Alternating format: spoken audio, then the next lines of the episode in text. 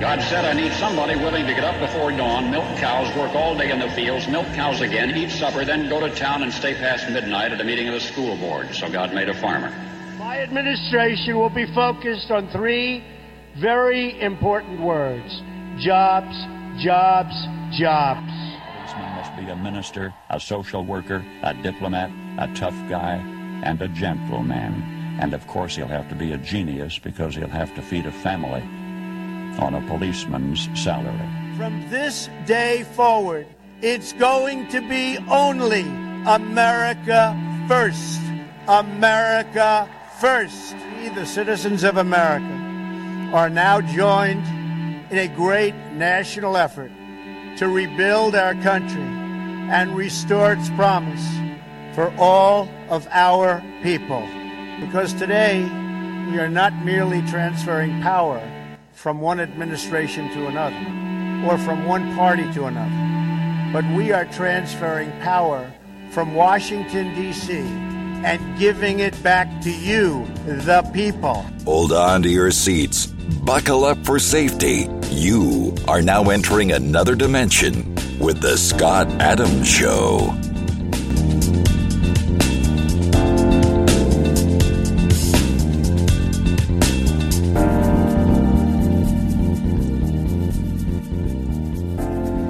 And that's right. My name is Scott Adams. You're listening to The Scott Adams Show. And I want to thank everybody for tuning in today.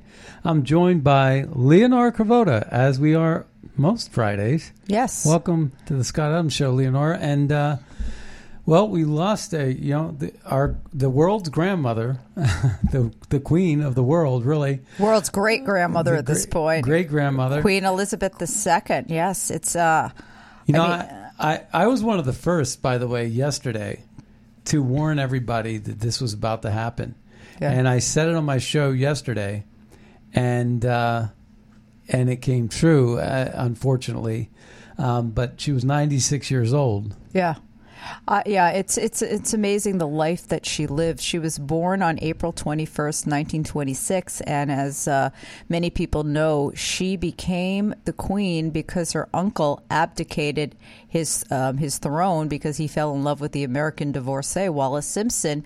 And then when her father died, and she was already married to Prince Philip at the time, she became the queen. So he was a distant cousin or a second cousin? No. Oh, Philip was her third cousin. Third cousin, and so it's interesting. The name Elizabeth, which is a biblical name, means oath to God, and when you think about the oath that she took as the leader of the royal family at such a young age, that she would serve the country, that she would devote her life to this public service.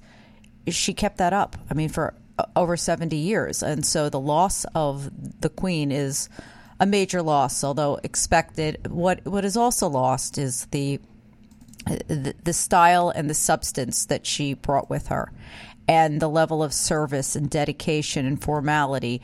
She was criticized when Princess Diana died because they felt that she didn't show enough emotion about Diana.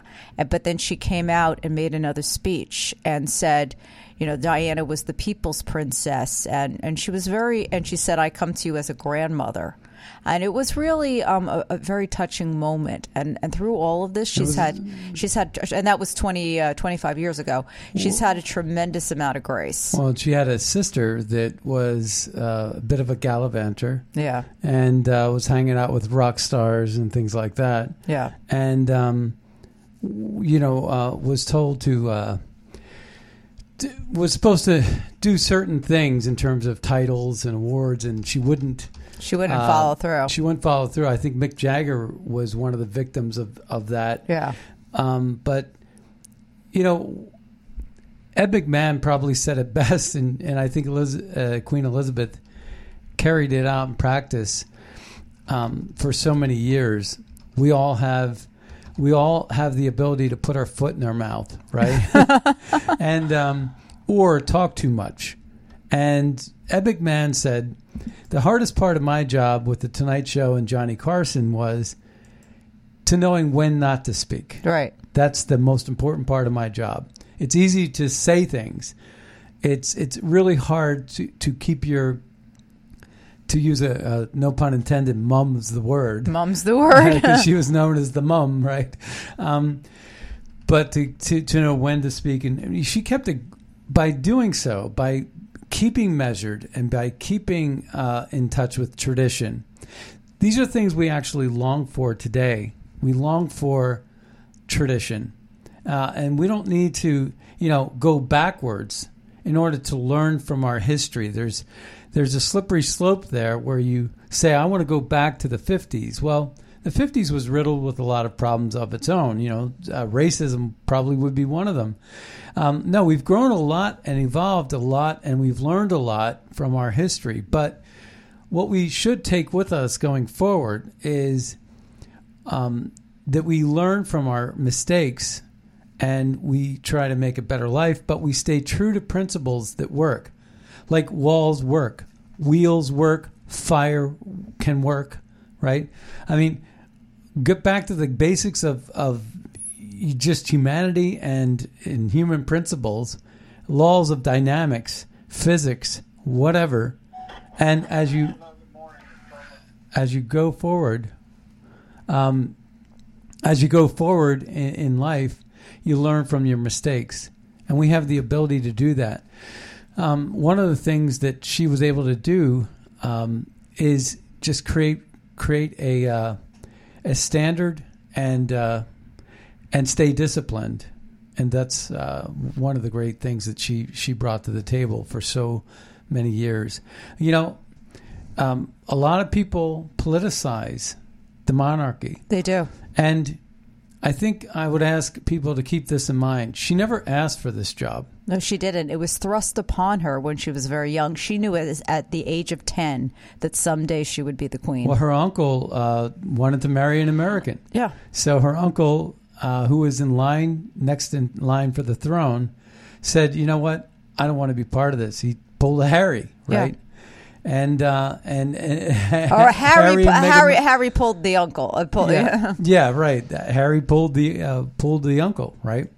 And it was a very similar thing. The woman of interest back then was a socialite American, and in any case, he seceded from that succession, or he removed himself from the succession order. Yeah, Edward VIII. And incidentally, speaking of the succession order. Yeah, I can go over that. Okay. So basically the way it would work is, okay, obviously the next in line is Prince Charles, who's 73, and he's going to become the king, or he has become the king, because the monarchy cannot be left vacant. No, I've heard a rumor that he is going to pass that baton or torch or whatever you want to call it to Prince William, who's next in line. Well, I mean, I guess it's possible, but he's going to be publicly speaking today. So who knows? I mean, maybe he could take it for a short term. And before you go through that list, I'm going to just make one more comment about Prince Charles, since you mentioned him. And then you can do this list, because I think it's interesting, the list. But, the thing is about this Prince Charles, he's photographed with Klaus Schwab. He's made it very well known that he's a globalist, and he's made his politics known. He has cheated on his wife, Diana, and I think that Prince William has proven himself to be, pretty much a gold standard of how the royals should behave. You juxtapose that with, say, Prince Harry, who's exactly the opposite of what should be in terms of how you behave and how you set a standard for being a privileged monarchy. And like I say, I was in my 20s. I was really anti-monarchy. I was like, who gives them the right to, have all they do is collect money and travel around the world. But then, as I evolved and learned as a person, the monarchy does represent very much symbolism for the strength of the United Kingdom. And I think I understand at least where the British, really find it comforting to have this monarchy. And they still have, you know, the day-to-day politics. The monarchy doesn't control the military or the day-to-day operations of the country. Yes. But the prime minister does. And but, you know, when you look at Charles, Charles already, he has no chance of filling the shoes of Queen Elizabeth II. He has no chance because of the fact that he's already violated the principles of being a king or a queen, and that is opening your mouth. And, you know, frankly, I don't even know where Elizabeth stands. Queen Elizabeth stood with her politics because she remained apolitical, and Charles. And that's what you have to be as a monarchy. That's what you have to be. So let me just go through this succession chart. So okay, so we've got Charles, who's 73. He's formerly the Prince of Wales. He's now become the King of England. He's going to be known as Charles III. His wife Camilla is currently the Duchess of Cornwall, is now the Queen Consort, as Elizabeth requested at a royal jubilee in February. I'm not sure what Camilla's title is going to become, but you know that's still going to be announced. So next in line after King Charles III is Prince William, who's the Duke of Cambridge, and he, and he's married to Kate Middleton, and they have three children. Now after Prince William, who's now 40 years old, is who will likely be the next king after. After Charles is his oldest son, Prince George of Cambridge, who's 9 years old. Okay, and then after George is his sister, Princess Charlotte, who is 7, and then after Charlotte is the next child, Prince Louis of Cambridge, who is 4. And then after that, you would have Prince Harry, who is currently 37 years old and married to Meghan Markle. And as we know, they gave up their royal duties, and they have two children, Archie and Lilibet. Lilibet, named for Elizabeth. But the likelihood that anything would get beyond one of William's children is not that great. So I doubt it's going to go that far. So it will be very interesting to see what happens. And Prince Charles is expected to speak sometime within the next 24 hours. So we should, you know, keep that in mind. Now, a lot of people have made politicize this, and on the right and the left. And it's a little frustrating when I read these things. I don't know why people have to get so politicized over this death. Like I say, just like if you're born a minority or if you're born in El Salvador, and that there's a segue to that. We have a guest at the bottom of the hour, Glenn Parada, who we're going to have on, that's been pre-scheduled. So it's probably not the greatest, you know, fit for today's show, but yet we are going to have this interview today at 8:30, and it'd be an interesting interview. But in any case, but if you're, you know, wherever you're born or what your skin color is or whatever it is, what your gender is, you know, is beyond your control. And she was born into the monarchy, and she didn't really expect or perhaps even think in their wildest dreams that she would be queen. And then she became queen. And I think if you are to be a queen, I can't think of a better queen than Queen Elizabeth II. I think she did a remarkable job. It's a privilege, not a challenge, but there were challenges in her life. But this Carnegie Mellon professor in America, a black woman,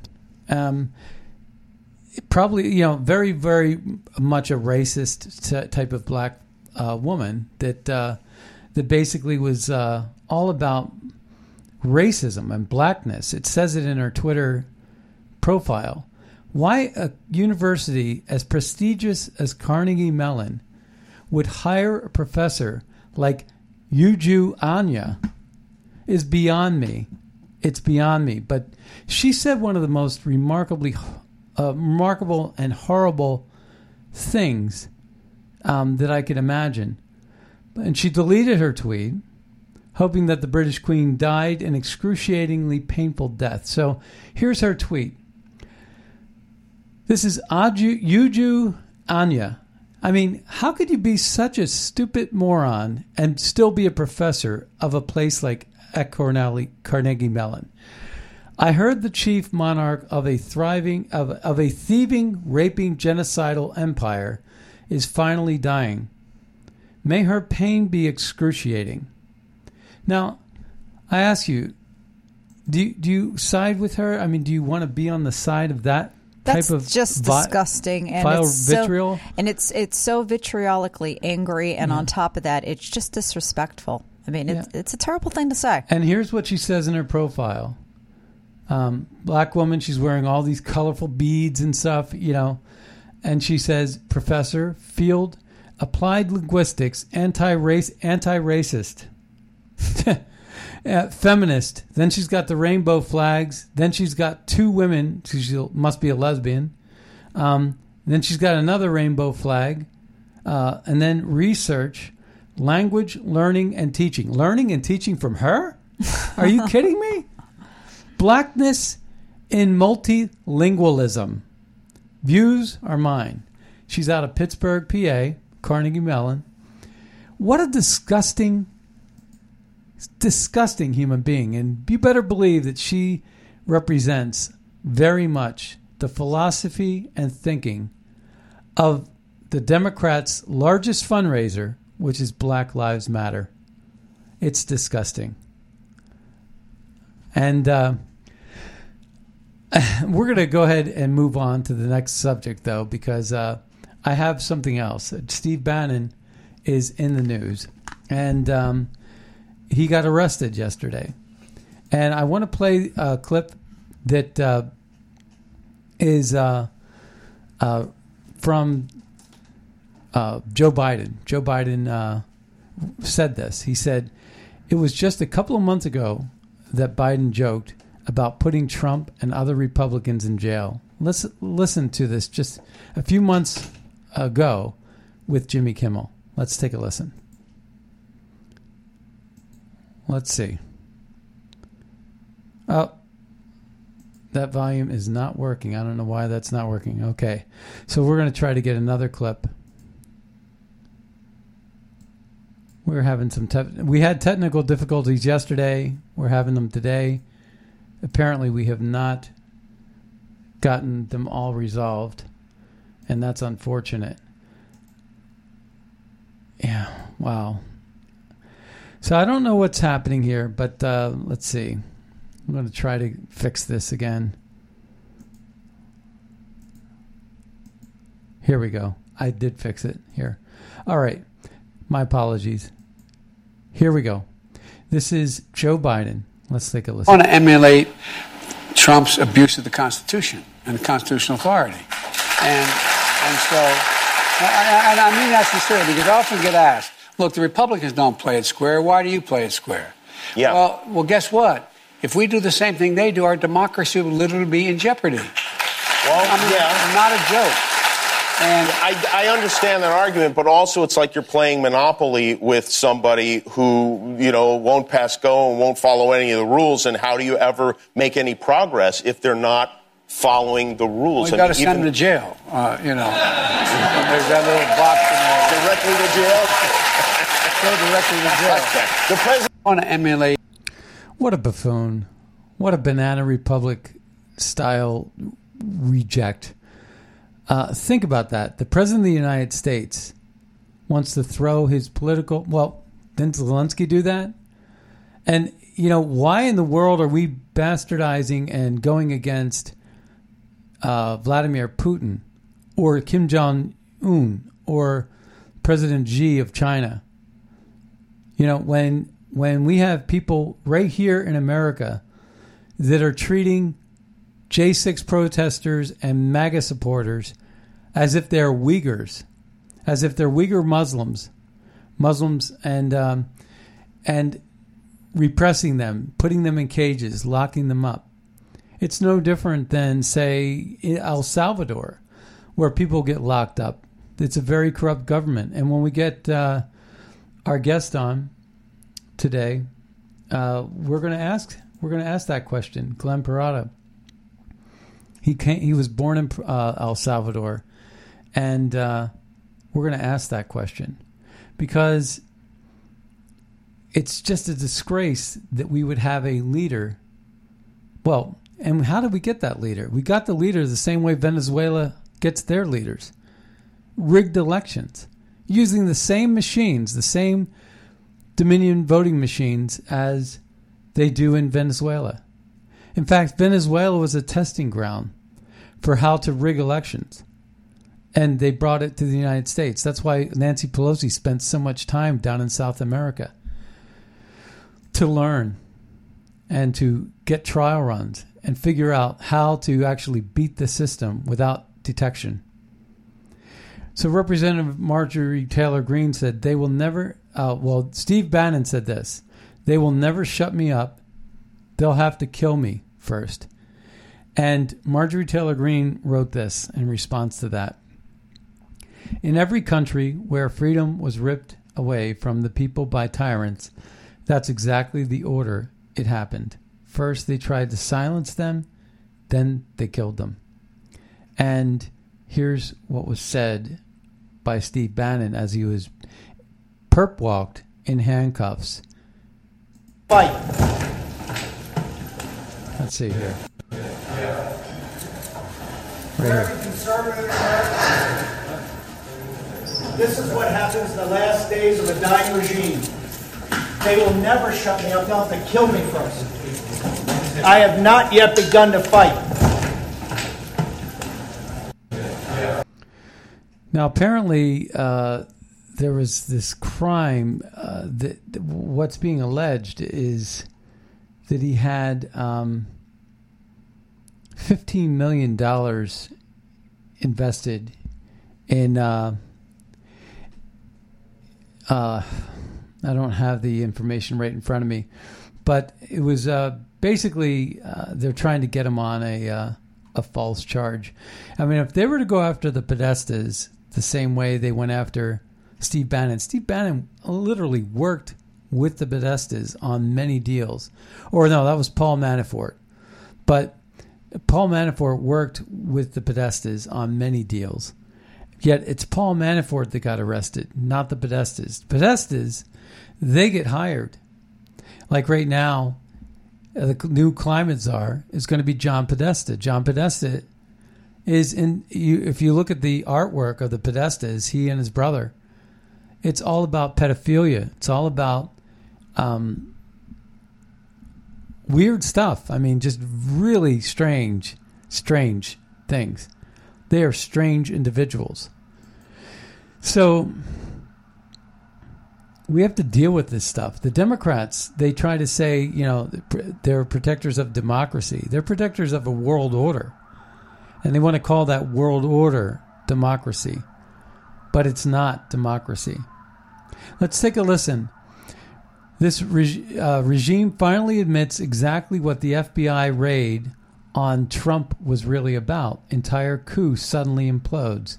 So this is an interesting clip for when President Trump was president, and he talks about declassifying everything. So how in the world can he be in violation of classifying anything?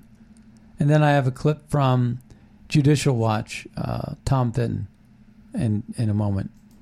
And you're going to learn a lot. I hope it's going to be nice, but perhaps it won't be.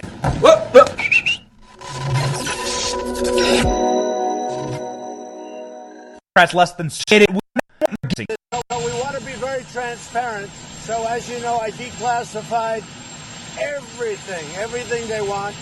I put it under the auspices of the Attorney General. He's going to be in charge of it. He's a great gentleman and a highly respected man. So everything that they need is declassified, and they'll be able to see how this hoax or witch hunt started and why it started. It was an attempted coup or an attempted takedown of the President of the United States. It should never, ever happen to anybody else, so it's very important. Now, people have been asking me to declassify for a long period of time. I've decided to do it, and you're going to learn a lot. I hope it's going to be nice, but perhaps it won't be. So he declassified everything about the Russian hoax, and that's what he had in his possession. I'm telling you, this is about Crossfire Hurricane. I've been saying this. This is about Crossfire Hurricane. This is about Peter Strzok working with the Mujahideen with his father, speaks fluent Arabic, lived in Saudi Arabia, lived in the Middle East, and is part of the CIA, as is probably Jeffrey Epstein, as is, I think, Facebook and Peter Zucker. I mean, a whole bunch of people. Folks, we're living in a banana republic. And the issue here is that we can't survive this way. Now, we have Glenn Parada on the line. And Glenn, welcome to the Scott Adams Show. Thank you so much for having me today. Appreciate it. You're very much involved with Florida politics right now, but you were born in El Salvador, and right now you're working along the border. Where are you located right this moment? We're currently right now headed towards the sheriff's office, and then they're going to direct us. We're in the border. We're going to go clean right now. What border? What border? In Florida or in Texas? In Texas, Eagle Pass. Yes. Okay. At the Rio Grande. Yeah, and there's a lot of you're down there to help out with the problem of pollution, disease, perhaps dead bodies. A lot of things are happening along that southern border, right? Correct?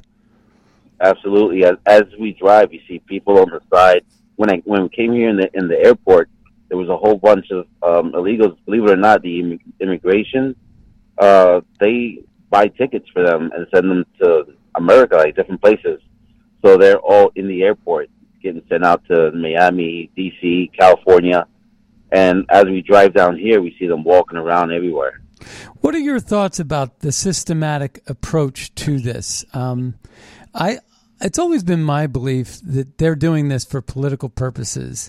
They're trying to take in these types of lawbreakers that are coming through the border illegally, and they're looking at them as a dependent class, and then they're promising them free stuff, just like they've done with other groups, whether it's LGBTQ, trans, the black community. They try to hijack these groups. Just like Lyndon B. Johnson said, we are going to own these, and then he used the N-word for the next 200 years because he was the one that signed off on civil rights. So they're trying to exploit and buy dependent slave labor workers that benefit the corporations in America by working for on the cheap. And they don't realize that they're walking into a trap, a lot of these people who are being exploited not only by coyotes, but they're also being exploited by American corporations, multinational corporations. Absolutely. And then there's a lot of overcrowding going on in the schools as well. I'm myself, being born in El Salvador, I was born during the war. And my father still got a visa, came here legally. We had every reason to come here illegally, right? But we came here legally, and we followed the program. I grew up. I joined the military. I served the country. Gave back. So we're very happy of all the opportunities that America has given us. I looked at your profile, and I saw that you were in the Army working with tanks. Correct? I was a tanker. Correct. Yeah. So, wow. Go ahead. I was a blast, by the way. Yeah. But, so we're very appreciative of everything this country's given us. And a lot of times when we talk to people who come here illegally, like that's what I'm going to do with them today, too. Hopefully, if there's a crowd of Salvadorians or people from Nicaragua, I'm going to have that conversation with them, being a Salvadorian, because there's a lot of people who talk about the illegal immigration that are from either Venezuela, Cuba, Puerto Rico.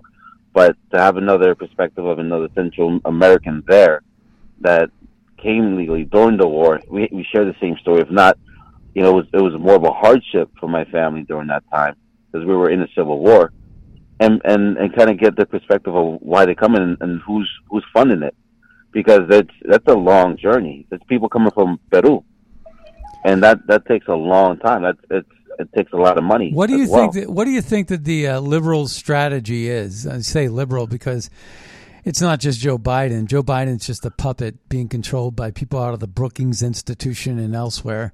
Absolutely. And what do you think is the strategy about this open border policy that Mayorkas continues to lie about?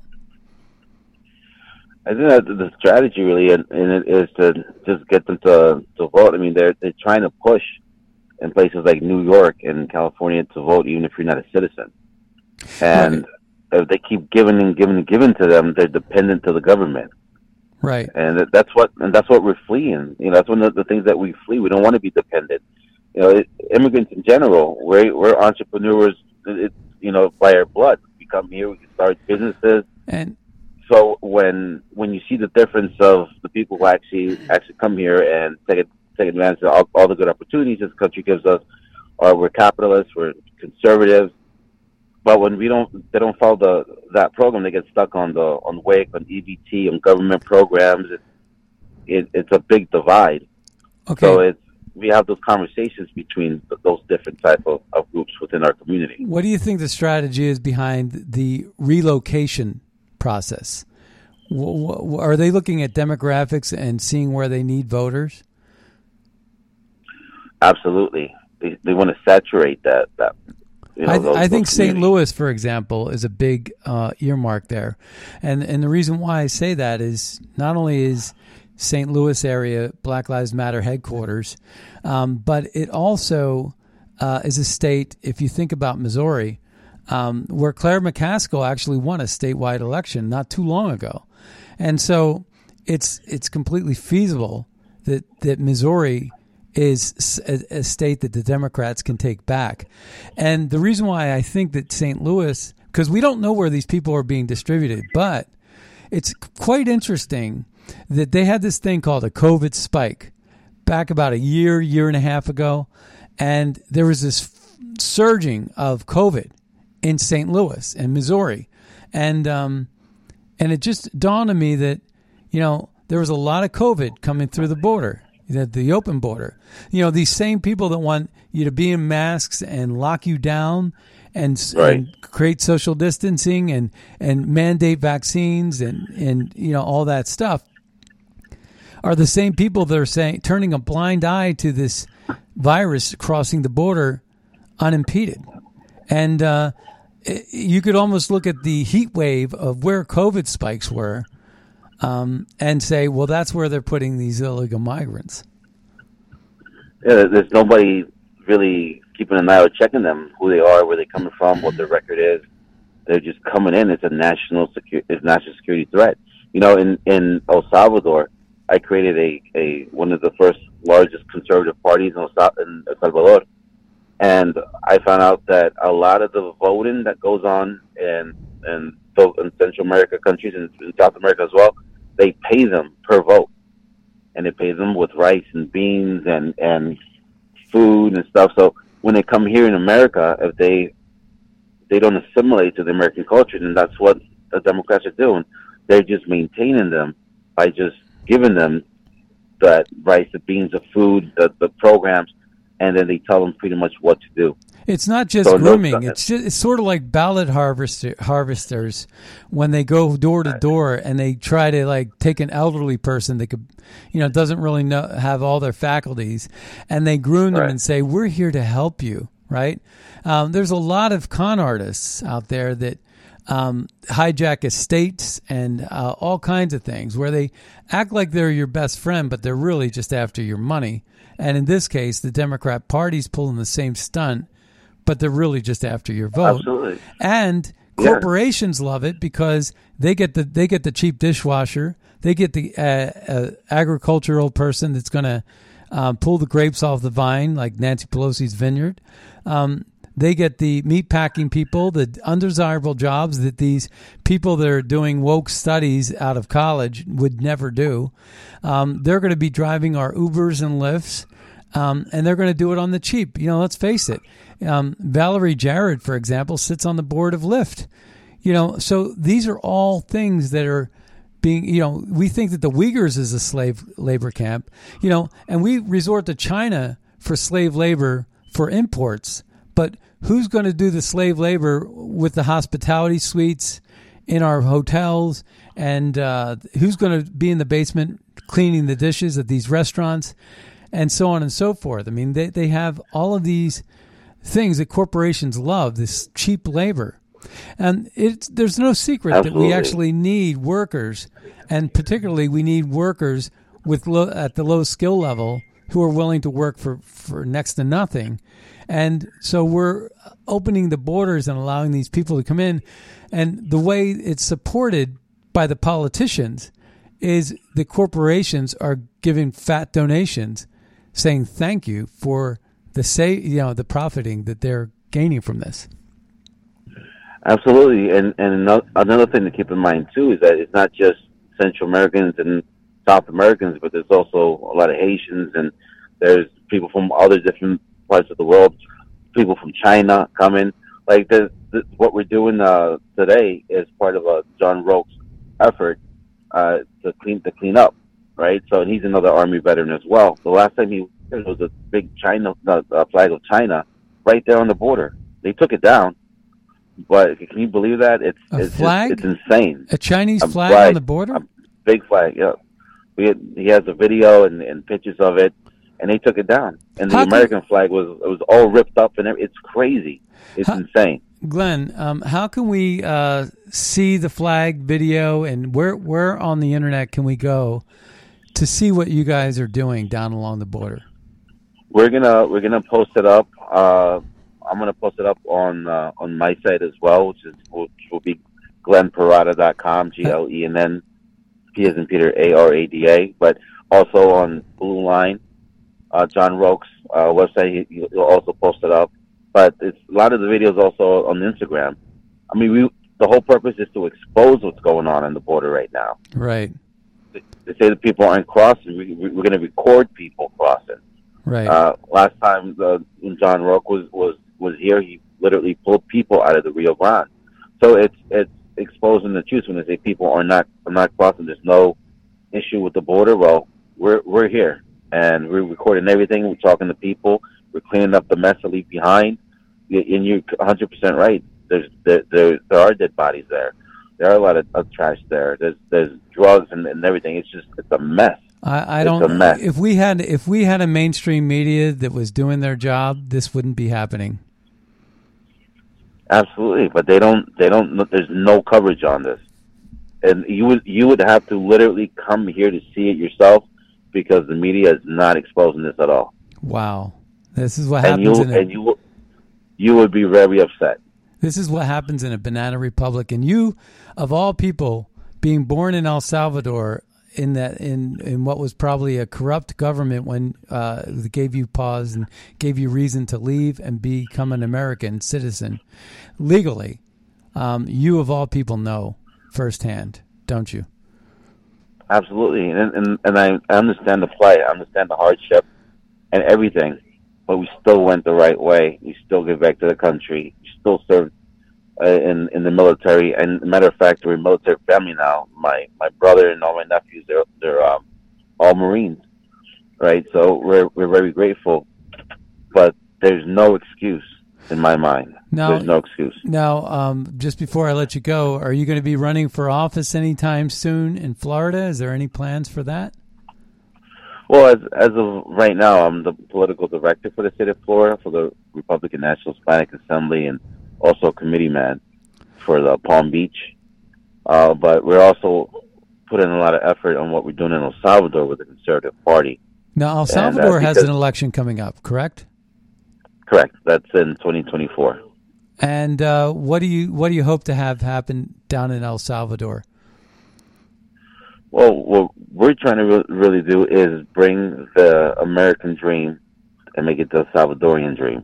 Because if we can have them self-sustained there in El Salvador. They won't have to come here illegally. Right. You know that Salvadorians send $6 billion to El Salvador a year. Wow. And if we can self-sustain those people, the people in El Salvador, that $6 billion stays here in America.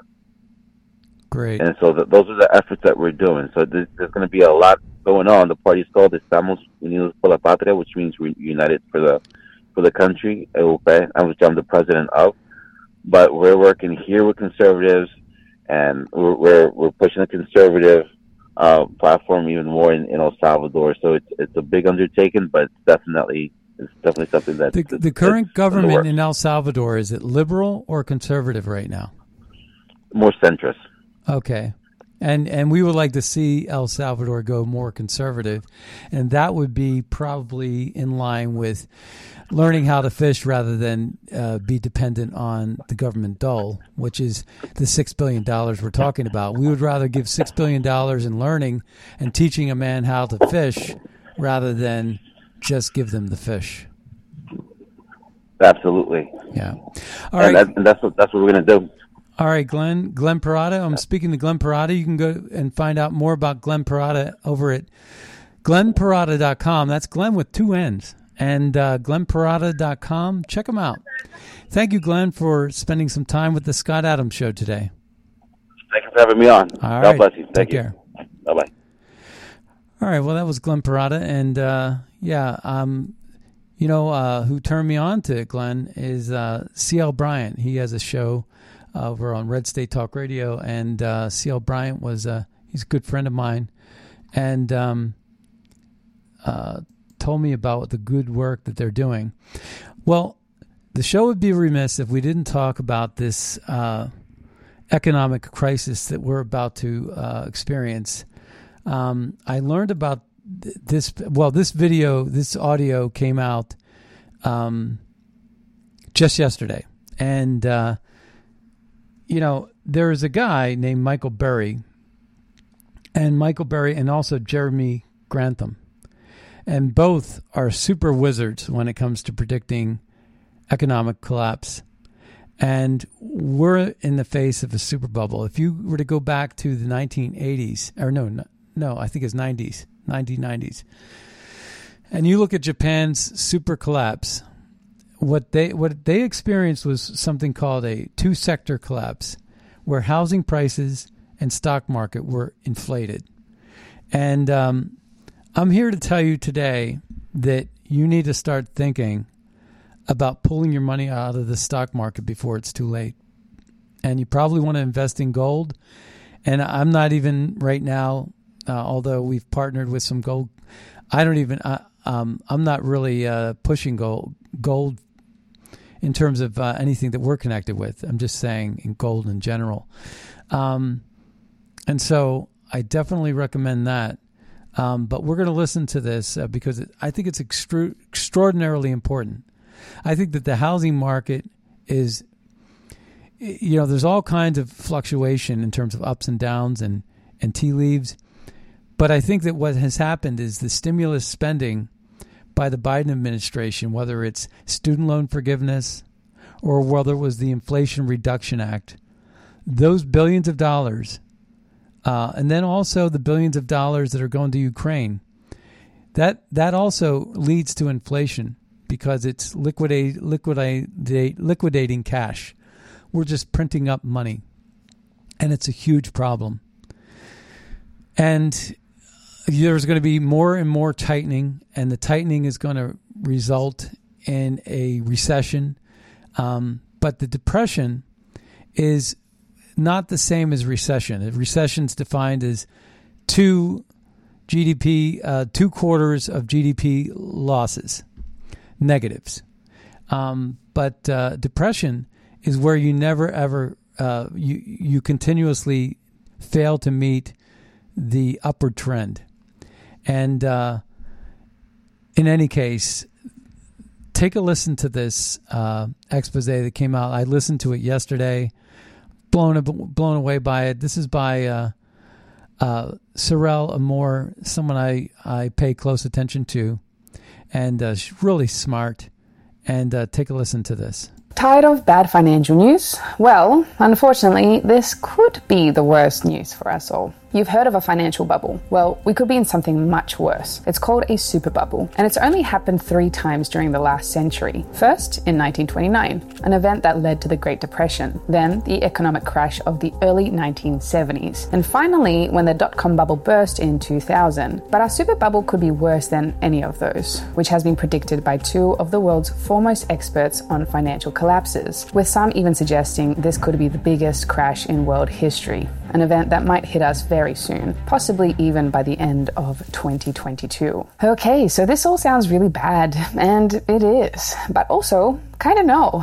Confused? Well, good. Let me explain. First, I'm going to start talking about the 2 major financial figures who believe that there is a serious financial storm on the horizon for us all. This is billionaire investor Jeremy Grantham, and he has a history of predicting some of the world's biggest financial collapses. For example, he forecasted Japan's asset bubble of 1980s, and more famously was sounding the alarm of the 2008 housing crash before things went bad. Primarily, it's Grantham who is saying we're living inside a super bubble today. Only a few days ago, he suggested that we've entered the final stages of this economic event, saying when the 2022 bubble bursts, it's likely going to end up in tragedy for investors and likely the rest of the world as well. But he is not the only one making very public warnings. The other person predicting an imminent financial crash is someone we've spoken about on this channel a lot before. Michael Burry is the main focus of the 2015 Hollywood movie The Big Short. The story covers how Burry, played by Christian Bale, accurately predicts the 2008 housing collapse in the United States, a financial event that would devastate the world and bankrupt nations like Iceland and Greece. Burry has been talking about the world being on the verge of another collapse a lot lately, regularly tweeting that it will be much worse than 2008. However, many have accused him of fear-mongering or just being wrong, but it seems like Burry has just put his money where his mouth is. In a recent SEC filing, it was revealed that Burry just sold almost his entire stock portfolio, selling 98% of his holdings, reducing the value from $165 million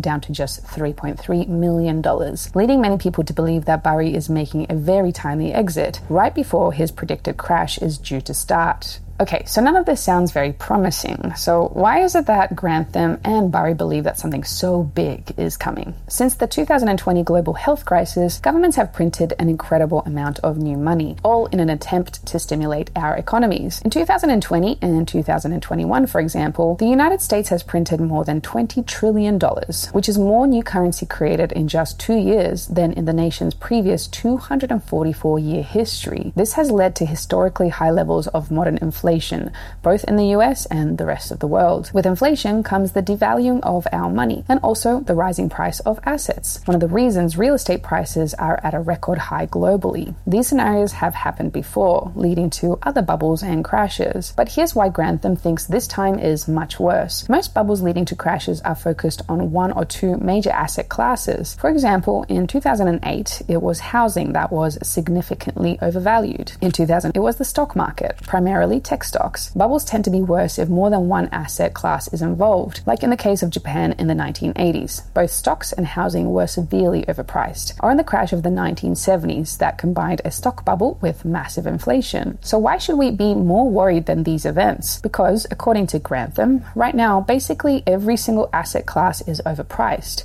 He says, the current super bubble features the most dangerous mix of these factors in modern times, with all 3 major asset classes being critically overvalued: housing, stocks, and bonds. Combine that with the highest inflation in 40 years means we could be living on the verge of the biggest crash in modern history. Again, this does.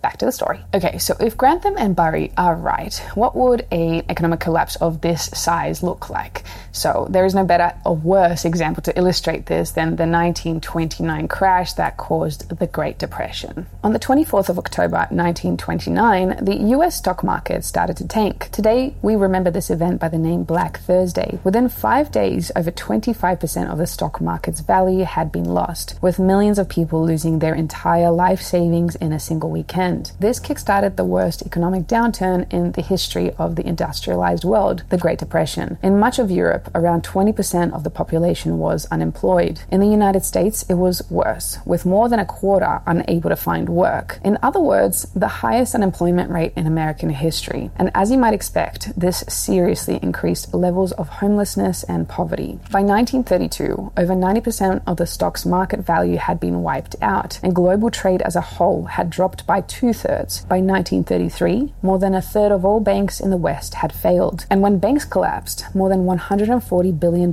in customers' deposits just vanished, which in today's money would be closer to $3.2 trillion. All in all, the Great Depression would last 10 years in total, but would take a total of 25 years for markets to truly recover to what they were before. Long story short, the Great Depression destroyed the US and the world's markets for a very long time, and so this is the closest example of what our world could look like if our super bubble burst, if people like Grantham and Burry are to be believed. When hearing this is where most people become totally hopeless about what they think is coming for us. In dozens of news articles, Grantham is quoted as saying, "We're in for an epic finale that will likely end in tragedy." Media articles have been flooding the financial news cycle, warning of severe economic slowdown and how companies are already laying off thousands of workers to prepare. And of course, shocking wording surrounds Michael Burry's decision to sell his stocks, further adding to the narrative of doom that we're all on a burning ship that's just about to sink. But here is the thing. In situations like this, we do have to remember that doom and gloom is the number one priority for the media. So of course, they're going to try to make you feel helpless in situations like this. But in reality, this is just simply not the case. And yes, whilst there's not much we might be able to do in order to stop this super bubble from bursting, if that is the case, we can minimize the impact we have on ourselves as individuals. And the key word here is preparation. Personally, I'm doing all I can right now to diversify my assets across as many asset classes as possible. I'm prioritizing holding multiple currencies across different bank accounts, ideally in different parts of the world. And I've just put in my biggest order of gold and silver for 2022 so far, in the event that cash becomes seriously devalued or even possibly worthless. If you have a lot of variable interest debt, it could be time to consider paying a good chunk off that. You might even go as far as to make sure you have a second residency or citizenship in another nation to have a backup plan and somewhere else to go. Because like all financial crashes, not everywhere on earth will be hit equally. If the economy slows and people start getting laid off, remember that it will be lowest skilled workers who will be laid off first. So if you can improve your professional skills to become more valuable to an employer, now might be the time. Or even better, focus those skills on creating a business of your own, one that'll make you irreplaceable and give you better control of your own financial destiny. Long story short, there might not be anything we can do to stop a crash of a lifetime from actually happening, but that doesn't mean that there aren't things we can do on an individual level to minimize the risk. And yes, Grantham and Burry could be wrong, but in the case they're not, I am taking actions right now. The biggest risk to you and I is sitting back and doing absolutely nothing at all. The sooner you take action, the better you will be prepared for any financial eventuality. Now, if you like this video...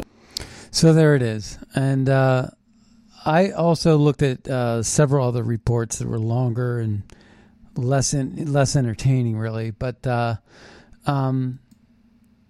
was a very good, short presentation from what I've read. But Jeremy Grantham is written over at Yahoo Finance. He has an article entitled Super Bubble is Yet to Burst, Jeremy Grantham's Warning, and His 10 Favorite Stocks. So you may want to check this out. You know, I've been seeing this in slow motion for a long time, and I don't really know why. I mean, I'm not a finance economist expert, but for some reason, I feel like I have a good grasp on this. And, you know, it's quite interesting. Meanwhile, I mean, we have a Treasury, we have Janet Yellen talking about the energy. Listen. Our plan, powered by the Inflation Reduction Act, represents the largest investment in fighting climate change in our country's history. And it will put us well on our way toward a future where we depend on the wind, the sun, and other clean sources of energy. We will rid ourselves from our current dependence on fossil fuels. Our plan powered... Now ask yourself, why in the world would Janet Yellen, Treasury Secretary, be talking about this like that? It just doesn't make any sense. They're not serious people. And she's wrong all of the time. So it pays to be right by doing your own research. Well, that brings us to the end of the Scott Adams Show. I want to thank everybody for tuning in today. Leonora actually had to cut out, and that was part of the distraction that was going on a little bit earlier because we had something come up during the show. So she's not going to be able to say goodbye to you today.